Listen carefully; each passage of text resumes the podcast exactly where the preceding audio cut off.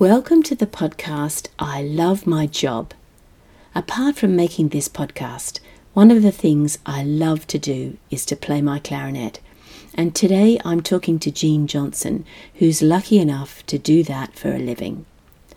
Playing music with other people is the thing that brings me more joy than anything else. Jean was my clarinet teacher, and sitting side by side in her living room for my one hour lesson was a huge highlight of my week. I wanted to find out from Jean what it's like to do something you love for a living. We talked over Zoom, and as you'll soon find out, it had been a while since we'd seen each other. Well, hello. Hello, Jean. Hi. It's been ages. How are things? Good, yeah, good. How are you? Uh, I'm really good, actually. Yeah. Yeah.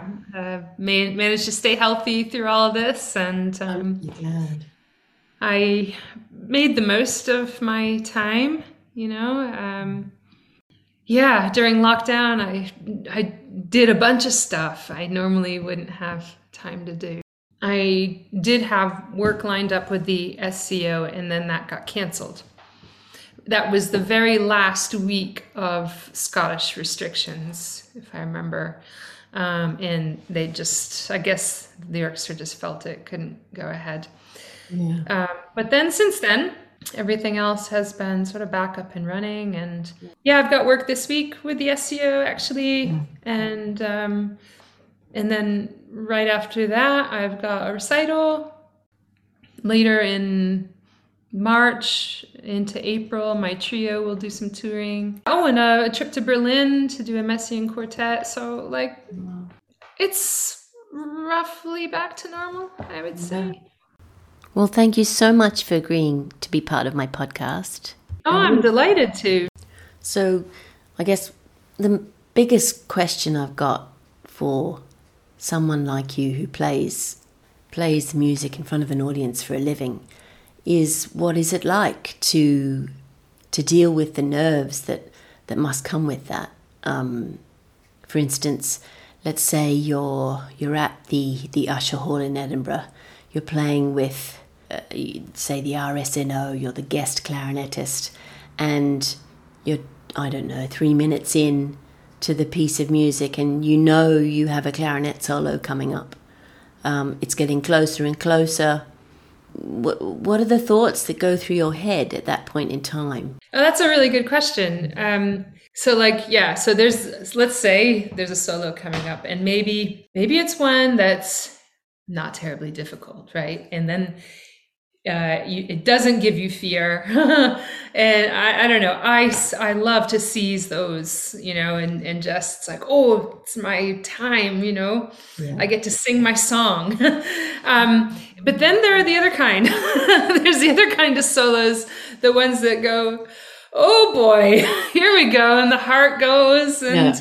you know, you, you start kind of, you know, you get a little uh, wound up so those are the maybe the more interesting ones in a way. How do you how do you tough it out? How do you get through it? How do you get through it? Well, you still have to come back to I've still got to make some music. I've got to communicate something and um well, I've learned some skills. You know, one of the skills I have is the more complex it is, the more technically demanding.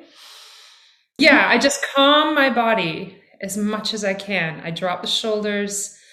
I even I even kind of lower my eye gaze. I just I just kind of get my body soft.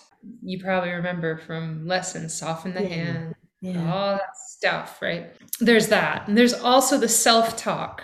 And you got to give yourself a pep talk. You can do it. You know, go do it. you know, you've practiced it a hundred times. Follow the plan. Be in the moment. You know, very yoga, right? Be in exactly the moment you're in. So everything in you, if if you've done perfect practice, the possibility of perfect recall recollection and performance is there. Um, there's another thing, and that's that in order to let go of the fear, so this is part of it too, is how do you let go of fear? I think it comes down to something essential, like you have to be willing to make a you know bit of a fool of yourself in front of people. You have to not worry about a, a bit of embarrassment mm. or let it affect your self worth. You know, a lot of these things come down to self worth and, uh, yeah, self esteem. And you just have to keep it in perspective. It is mm. music, mm. right? It's not brain surgery. Mm. So if you can find that perspective somehow, that if a mistake happens, it really isn't the end of the world. So then what is there to worry about? If you no longer fear making a mistake, then you can just dive in, you know, go for it and and just reproduce what you've practiced. Yeah. Yeah. and I think also getting those moments, those solos to come out the way you want them to, it comes down to the quality of preparation. Mm. You know, you you simply cannot expect it to go right if you haven't really made sure of it.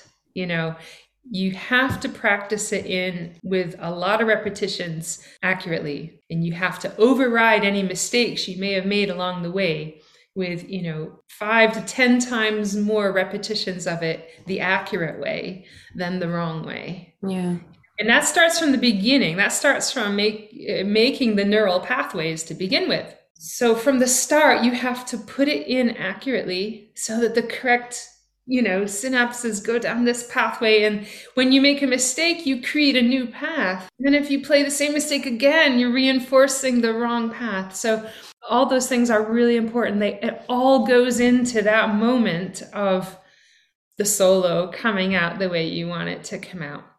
Oh, that's really interesting. I I remember talking about some of those things in our lessons, but when it's a solo that you, you know, you like really hold close to your heart. The solo from uh, Rachmaninoff's Second Symphony comes to mind. That's funny because that's what I had in my head as well. The other one that I love is, but it's more like a duo, I suppose. A duet is the Hebrides Overture. I just oh, that's so beautiful. Almost makes me cry when I hear it. Yes, yeah. And there's another one.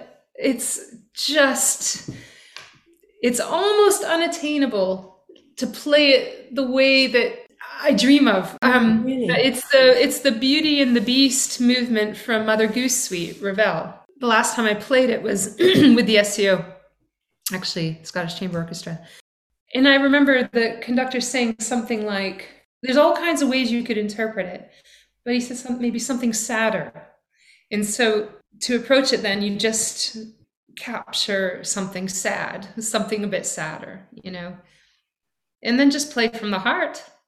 You have to go somewhere and and and tell the story, speak yeah. the story. Yeah. Same thing like with the Rachmaninoff. Like you have to remember what it's like to be in love.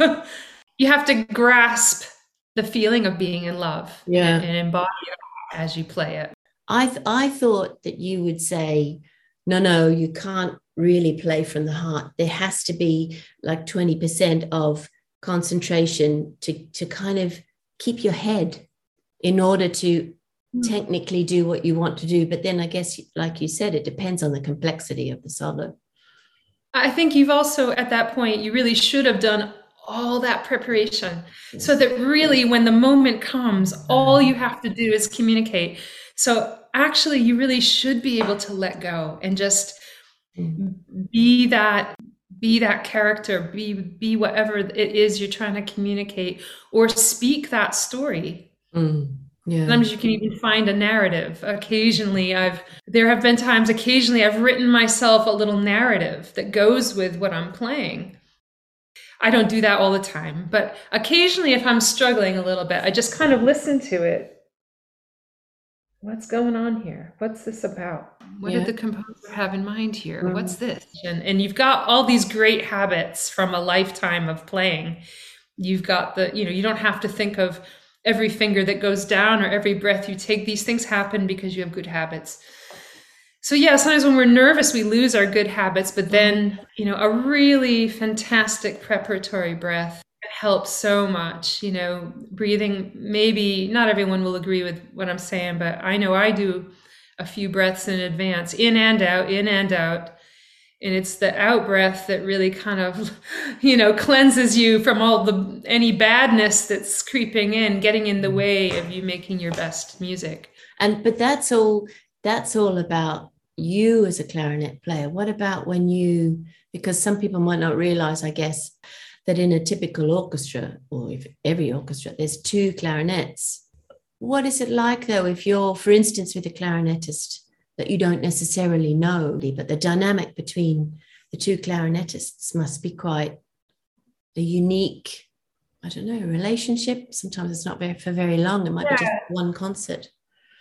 Yeah. Um, I would say more often than not, there's a good bonding because it's like it does, it's not 100%, but more often than not, I, the situations I've been in, it's um sort of instant friendliness, instant mm. friendship, you know. And of course, you're going to connect to some players better than others. And maybe uh, if you're sitting next to a player that you don't play in the same style as them, you just do your best. You know, I'm aware uh, when I'm playing first. I'm aware that they're trying to fit into whatever you know I'm doing. Could be crazy intonation or rhythm or God knows what, whatever. And you know, I, I have a lot of admiration for um, when they're doing their job really well because it means there's that great uh, they're you know empathizing in a way. They're they're connecting. They're they're connected to me and i do try also to connect to them too. Nowadays with coronavirus we're sitting further apart. Oh, it's hard to feel yeah. you breathing together as a section. It's a little bit more uh, it's more distant. Yeah. it'll go back in time to when we're sitting right next to each other and you can really truly breathe together. You can kind of feel each other's feelings and tension and mm. you know it is magical when you really lock in with someone. Yeah. I remember you know when i was younger and playing a lot more second um, i got such satisfaction out of being that perfect second for somebody. You know the really beautiful ringing intonation when it happens in these intervals it's incredibly satisfying when you're absolutely together mm. in all the little subtle details. You know what? The audience might not even notice, but you feel that satisfaction that, you know, you and your partner were, you know, making, you know, artistry. Do you think, I'm sure the answer is yes, but I'm intrigued by what you think. Do you think the the dynamic between players on a stage, no matter how many we're talking about, it could be a trio or a whole orchestra, um, whether they know each other, whether they've spent a lot of time together, does it change the music? It certainly can only help the music when there's a good dynamic. Because then everyone's, you, you, don't feel judgment. You know, mm. I think, and even going back to what we are talking about first and second and stuff like that, no second player wants to feel that ear of judgment. Yeah. you know they want to feel invited. And if in in more broadly in the orchestra or with your group. Yeah i i think if you have a good dynamic it's that in dynamic where everyone feels accepted. Mm-hmm. and then that's just going to lower the fear isn't it? If you if you feel accepted you're not going to be as nervous or afraid like you've got to every time, you know, impress people all over again or whatever. And in your experience, when you were less, when you were a younger player, when you were still starting out, do you think that feeling of acceptance was it quite a subtle thing that you felt or?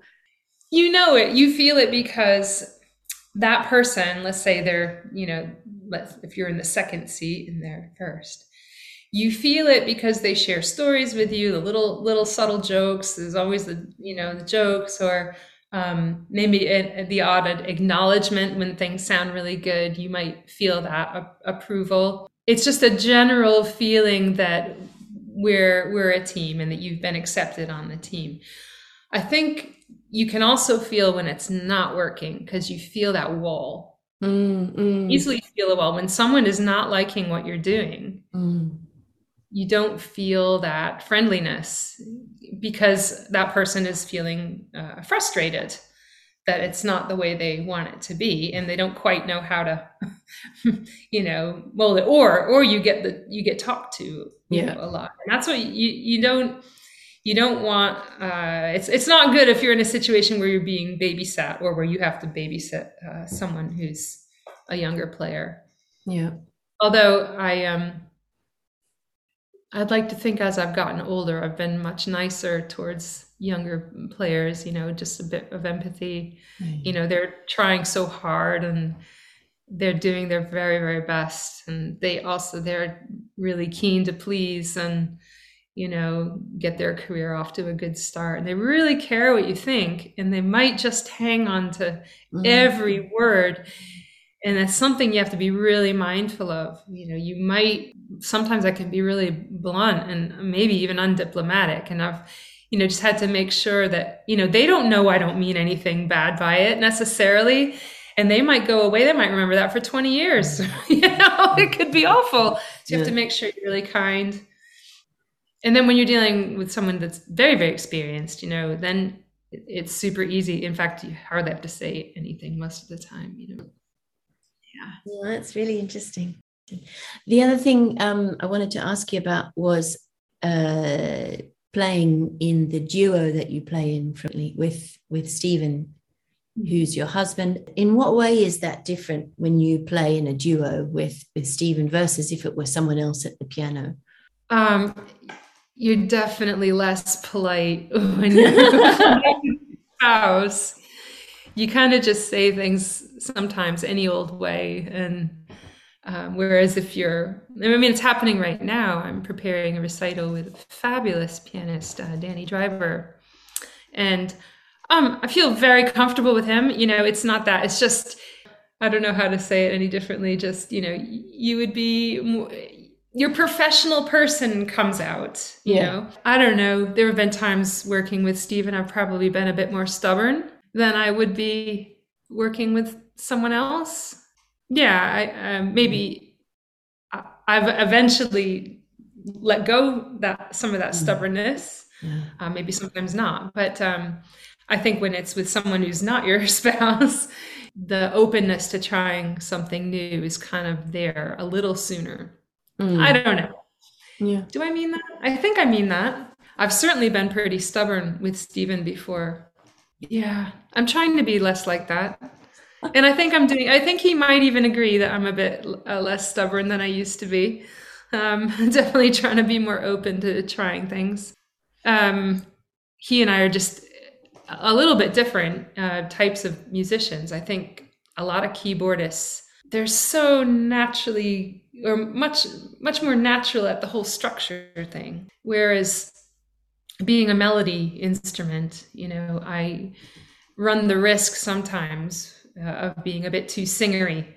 you know, uh, back in back in the dark ages, I was a singer. You know, I wasn't sure if I'd be a singer or a clarinetist, and so I I have holdover instincts from that. Some good, some very helpful, and some maybe not so helpful. And it, you just have to keep that in check. But because of that, you know, I'm I love uh, I love the line. I love the melody. I love a moment. Um, you have to be careful that you don't choose too many moments to linger over. Otherwise, the music kind of just gets oh, stuck and bogged down. It doesn't. It doesn't actually flow. It's not the magic you think it is. yeah, right. Okay. Whereas, um, you know, Stephen, I don't know. He's helped me. Uh, I, I think playing with him has helped me. Maybe, uh, as his teacher used to say, not uh, avoid stopping at every lamppost. You know what I mean? so, try not to stop at every lamppost. But what about when you're actually playing? It's your your ah, concert has started. That must be that must also be very different to when it's not. Um, there's an enormous amount of trust there. Like yeah, you just yeah. like Stephen yeah. and I, we have our repertoire. Like hmm someone could knock on the door and go, right now, you've got to play your Brahms sonatas now. And we would just play them. Wow, and we would absolutely know them and we could just play and let go. We know exactly what the others mm. like. Um, yeah, we there's an enormous amount of trust there. Mm, mm. Must be amazing. And that makes performing together really, really fun and um, and it's easy. Yeah. It not there's not stress in it Yeah. When we first started playing together, you know, he, you know, people didn't really know who I was in in Britain, and sort of everyone knows who he is, right? Um, so there was that pressure there, like, what's, oh, what's she playing with him? You know, how how did she get to? you know, you have to kind of earn your keep a little bit, or I put that pressure on myself, like, yeah, uh, you know, yeah, I better better step up here and mm-hmm. make sure it at least seems like um, you know deserving of of this uh, you know getting to play with this marvelous pianist but i think now it's pretty accepted by everyone that we're at least an occasional duo yeah, yeah. and can i ask you um, just i'm sure there must be concerts that when it's just you playing it must be amazing to be able to come home and if something hasn't felt good to be able to speak to you know to be able to speak to your husband who's going to understand more than a lot of people what what no, he's certainly been there. Yeah. yeah. Yeah he's he's certainly been there in all those situations as well. Yeah. definitely and do you feel like in terms of you know because it's quite a unique thing to do for a living do you feel like most of your friends your close friends because they understand end up being musicians or not necessarily well, it certainly used to be that way. Uh, I used to have a real fear of connecting to people who weren't musicians because I just didn't know what to say. I, I literally had nothing else I was able to talk about because you go through music school and all that with your music blinders on. And then I moved abroad to work in the orchestra in, in Singapore for a while at the start of my career. And um, I don't know. It, it, was still music blinders. Yeah. um, I started getting into fitness then too, so it was a little bit of that. But I just didn't know what to say to anyone that wasn't in the in the lifestyle, you know, in a way, in the profession or in the lifestyle, or didn't have connection to music making. And I finally started to get over that a bit. I wanted to. It was important to be able to talk to more types of people than that. And um, actually the, the going to the gym was great for that getting involved in fitness classes and stuff it's a real leveler for people you got a doctor to your left and a plumber to your right and you know and everything in between. And so that was good. And you start to go out socially with these people eventually. Usually the, the culture around here is that the instructor sort of makes a night out happen at some point and that's where you get to talk to people socially. And I think that really helped me. And realizing, hey, look, I'm making people uh, real friends, people I really like. Um, and they're not even musicians. it's like, it did start to happen eventually. And now, um, some of my, of course, some of my dearest friends are musicians, but some of my dearest friends uh, are not. But why? I'm curious about why you felt like it, there was it was imbalanced if they were all musicians did you in, in your own mind just feel like that was a bit closed-minded? It was what was coming naturally but you felt like you were being a bit closed-minded or? It was my own fear i think. I just felt like i didn't have much else uh, in me to talk about. It was just my whole everything yeah. was just music music music and you know i hadn't really branched out into I mean, I didn't even know what people were watching on TV. I didn't know what was going on in the news. So it was just kind of a fear of being caught out for being a bit, uh, I suppose, empty outside of music. It just, when you just to make it in music, to make it, it's just so competitive. It's insanely competitive. You just have to devote literally just about every waking moment you've got yeah to to the cause you know mm-hmm. or else someone else is someone else is that passionate about it and they're doing that and they're gonna get the stuff you want i never thought about the fact that it would be a, a you know a side effect would be that you end up living in quite a bubble because you're living and breathing music and yeah. naively I, I i think oh but that must be amazing but obviously you know, looking from the outside, it's a way you get a totally different perspective. It has mostly blessings, you know. It's mostly wow, what a what an amazing life really to to make music for a living if it, as long as you're able to actually make that living doing mm. it it's absolutely mm. wonderful in many ways charmed you know i feel so grateful that um, i've been able to to do this and um, I still strive to get better all the time. I'm still always analyzing, always learning, always thinking, oh, I just made that improvement. I, I, did this little tweak. I pulled my corners back a little more and look at that. Oh, you know, I still get excited by the tiny, subtle things about pedagogy.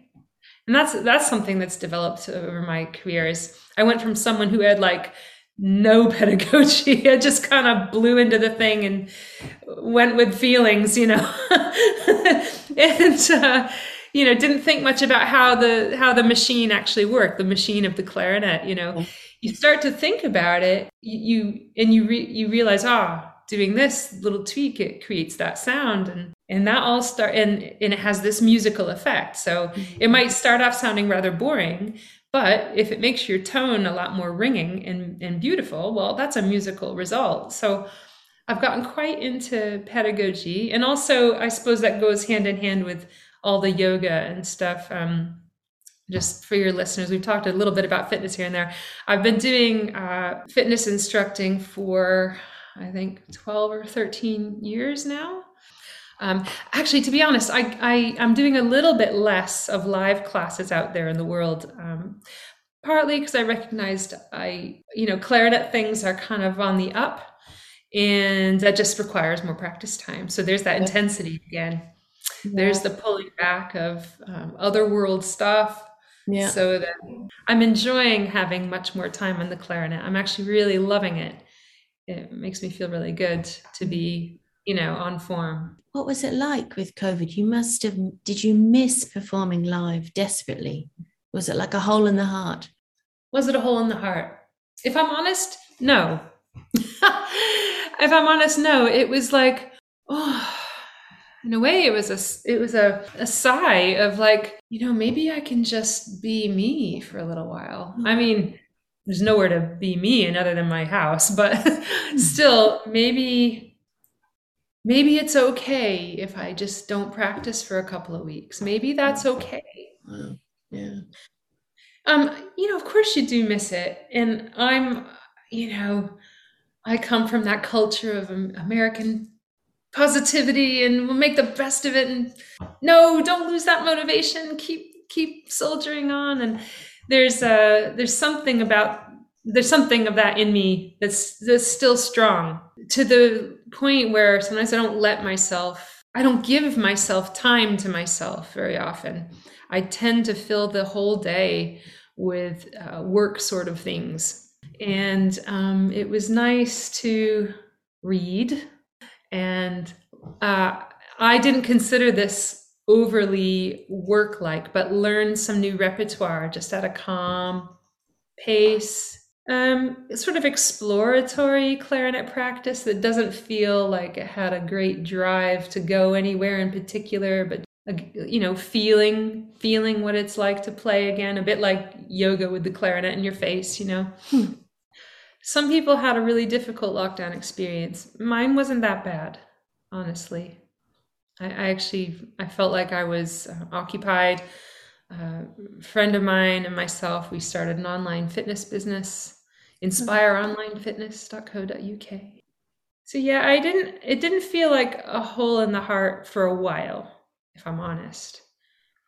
Um, but that's not to say I didn't miss it. I realized I did, and and Stephen and I were asked to do something, you know, an online you know, live stream concert. And it was just like, yay, you know, it was wow. And and how lucky were we to be asked to do this? It's just like, well, there's an ensemble that's a couple, you know, in, in their own house. And oh yeah, of course. Yeah. Yeah. So people know that that that we are a, a duo. And so we were asked by I think it was Chamber Music Scotland to do one, and also the um, RCS asked us to do one. Oh, yeah, yeah, yeah. We were asked to do a couple things on radio, um, little musical offerings along the way, And I felt incredibly lucky to be asked to do those things and I appreciated it so much because I have I have these amazing colleagues in the orchestras